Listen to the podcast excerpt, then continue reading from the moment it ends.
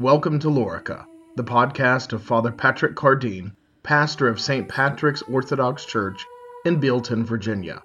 St. Patrick's is a parish in the Antiochian Orthodox Christian Archdiocese of North America, serving the Western Rite. Father Patrick is also the administrator of the Orthodox West.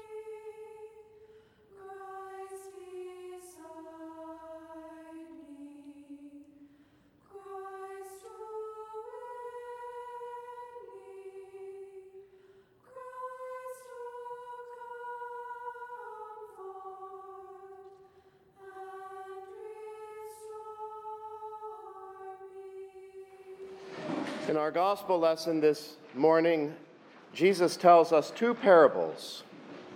The first is of the lost sheep, in which case the owner leaves the 99 to go after that one sheep who's been lost. And when he finds it, he puts it on its shoulders and returns rejoicing and throws a big party with his friends for all the joy of finding his lost sheep. The second parable is that of the lost coin. And the woman searches diligently and sweeps the house until she finds the coin, and then she calls her friends together and they rejoice uh, with a party at finding the lost coin. I don't know about you, but sometimes when I read these parables and other parables and things in the Gospels, I immediately think um, of this in terms of being an example to me of how I should live, a moral story of you know, an admonishment to me of how I should live and behave um, towards those who are lost, perhaps, how I need to love them and go after them and try and bring them back to God. And that is a good lesson. It's a good moral lesson. It's a, certainly an admonition to us and what we should take away from these parables. But that is not actually the primary message here that Jesus is trying to get across. Jesus is telling these parables to some Pharisees and lawyers who were complaining that he had received and ate with the dregs of their society. They were basically saying, How can this, you know, quote unquote, man of God associate with treasonous tax collectors and repugnant, unclean sinners?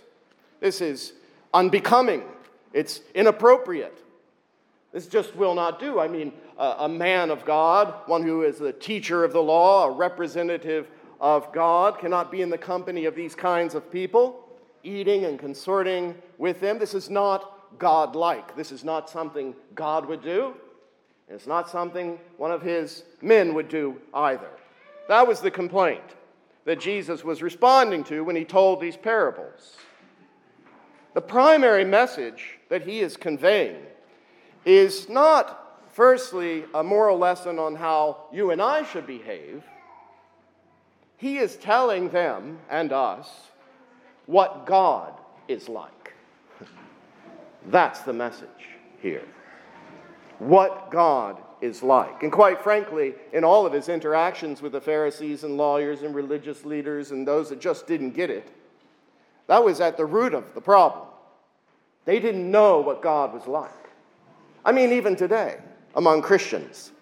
Even in our own church, I don't mean this church, but I mean even good Orthodox people. When we have disagreements and we're arguing about this and that, what we're really arguing about at the end of the day is what is God really like? Is he vengeful and wrathful? Oh no, he's merciful. He's Santa Claus in the sky. You know, we just swing from one extreme to another. We're always wrestling with what God is like. Christ you know, he told the Pharisees in some pretty colorful language in some places. They really had no idea what God was like. They had been deceived by their father, who was a liar, and a liar from the beginning.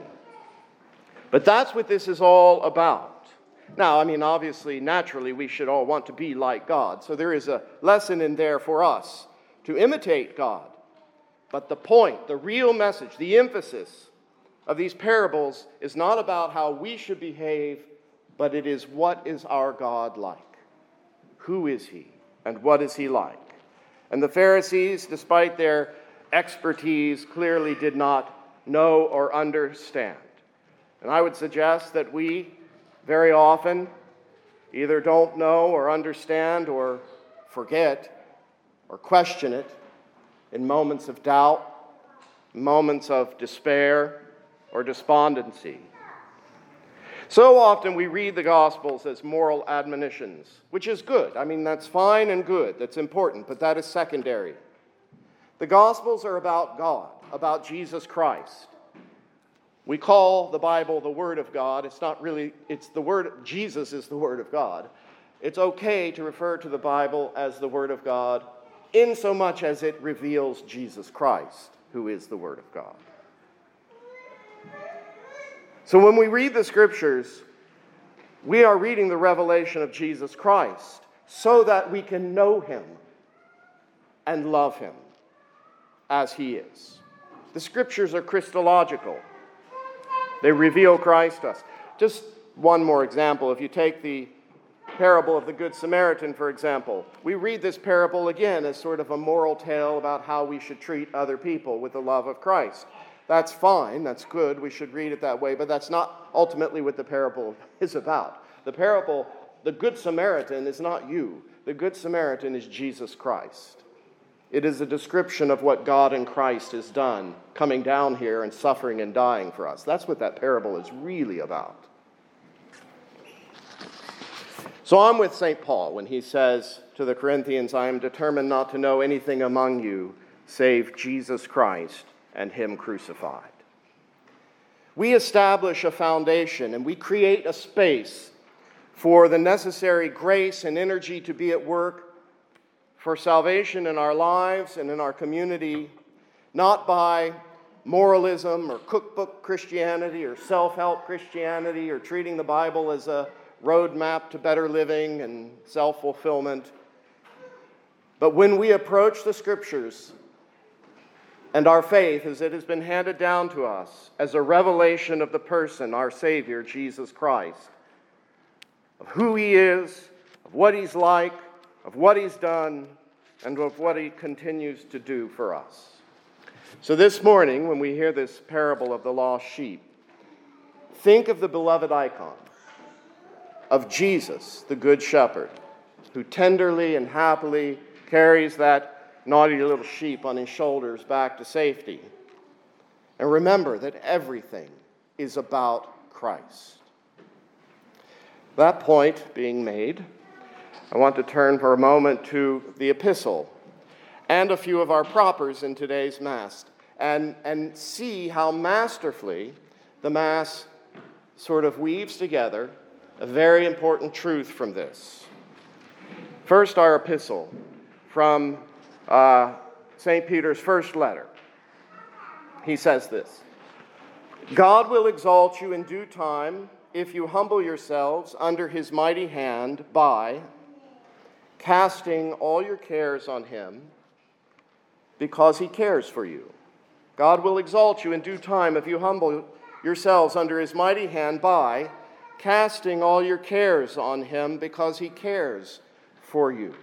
Our cares, he's speaking here of burdens and anxieties and fears and sufferings, weights. We have plenty of that in this life. How many times have you complained to someone or gone to confession, complained about your burdens and your fears and your anxieties, and your priest has asked you if you're praying? And you say, well, I mean, either no or a little bit, maybe. I mostly complain. I haven't really poured out my soul in, you know, real, persistent, faithful prayer. Well, you don't have to answer the question how many times because I'm your priest, so I know. It's a lot. it's our problem. Again and again, I hear this. Again and again, I commit this problem. We all have problems and fears and anxieties and needs. But so often we do not cast our cares upon Him, not in the way He has instructed us to. St. Peter admonishes us to cast our cares on Him. I admonish you and myself to cast your cares upon Him, telling you He will hear, you, He will help you if you pray fervently, without ceasing, He will hear you and He will help you. Why don't we do it? Why do we just continue to complain about things and wring our hands and try and solve our problems with a YouTube video or a podcast or whatever it is, a pill? We know we all do it. It's probably because, among other things, that we don't believe what St. Peter says. What St. Peter says when he says that we cast our cares upon him because he cares for you. We don't believe that, really. I mean, we believe it, we don't really believe it. We cast our cares upon him, St. Peter says, because he cares for us. Maybe we don't believe Jesus when he says he loves us so much that despite our failures, he'll leave the 99 and he'll come after us and bring us home and rescue us again and again. Why do we struggle to remember or believe this about Christ? In other words, what he's really like, how he feels about you, what he's committed himself to in your life so that you will cast your cares upon him? Well, the very next verse in St. Peter's epistle gives us the answer. At first, when you read this, it might sound a little disjointed, but it's actually not. So I'm going to read the three verses together so you get the whole connection. God will exalt you in due time if you humble yourselves under his mighty hand by casting your cares on him because he cares for you. Be sober and alert. Your enemy, the devil, like a roaring lion, is on the prowl, looking for someone to devour. Cast your cares, be sober and alert. What does spiritual warfare have to do with trusting God to care for you and turning to Him in your need?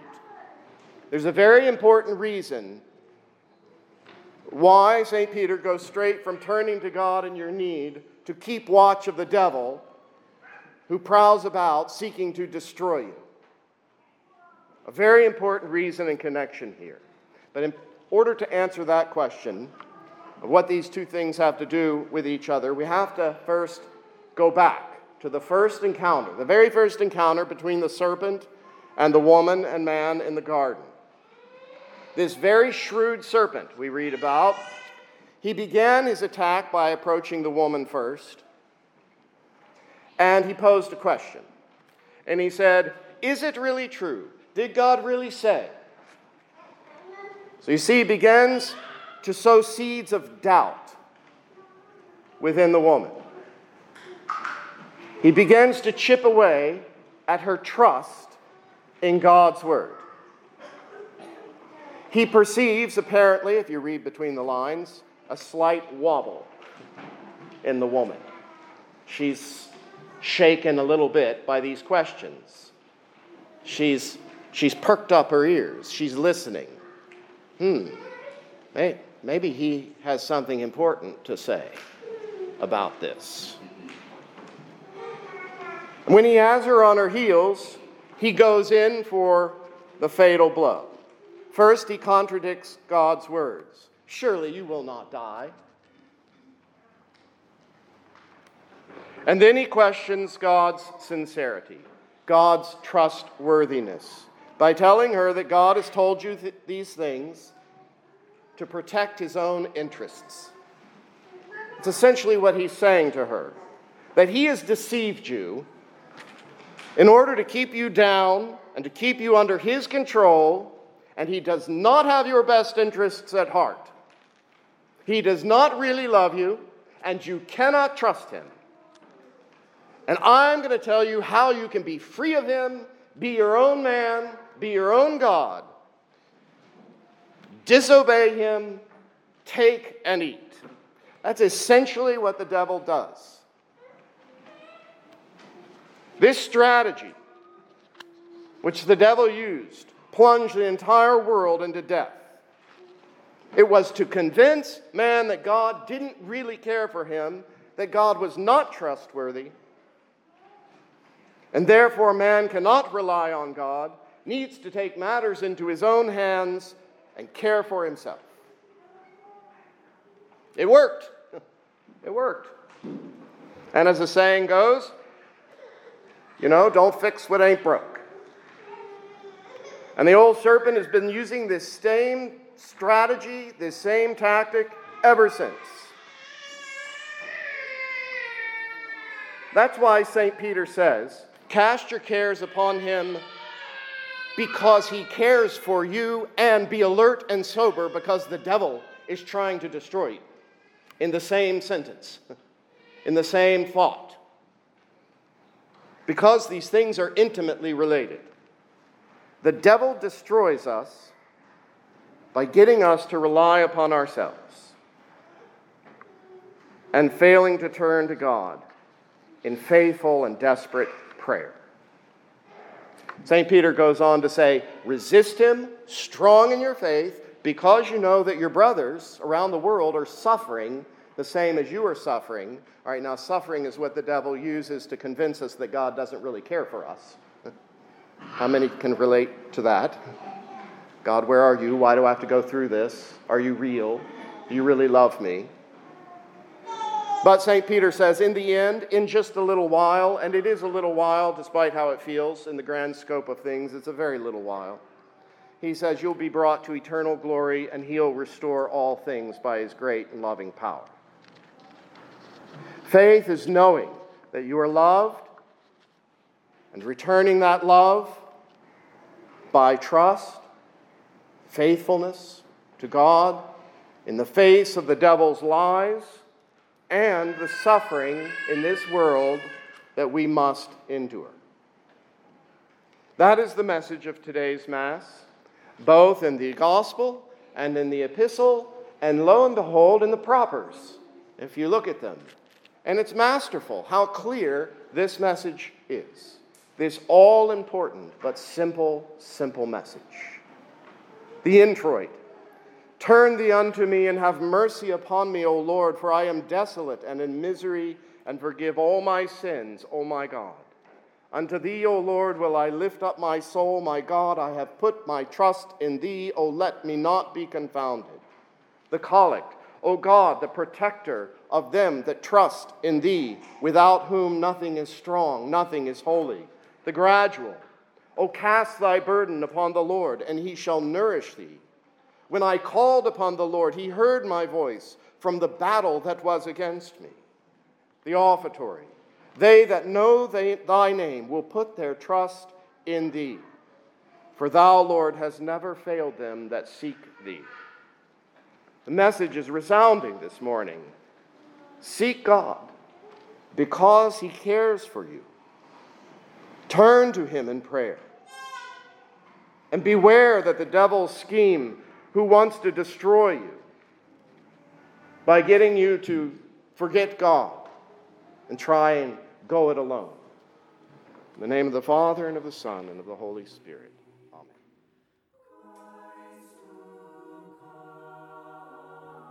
You have been listening to Father Patrick Cardine, pastor of St. Patrick's Orthodox Church in Bealeton, Virginia. This has been a production of the Orthodox West.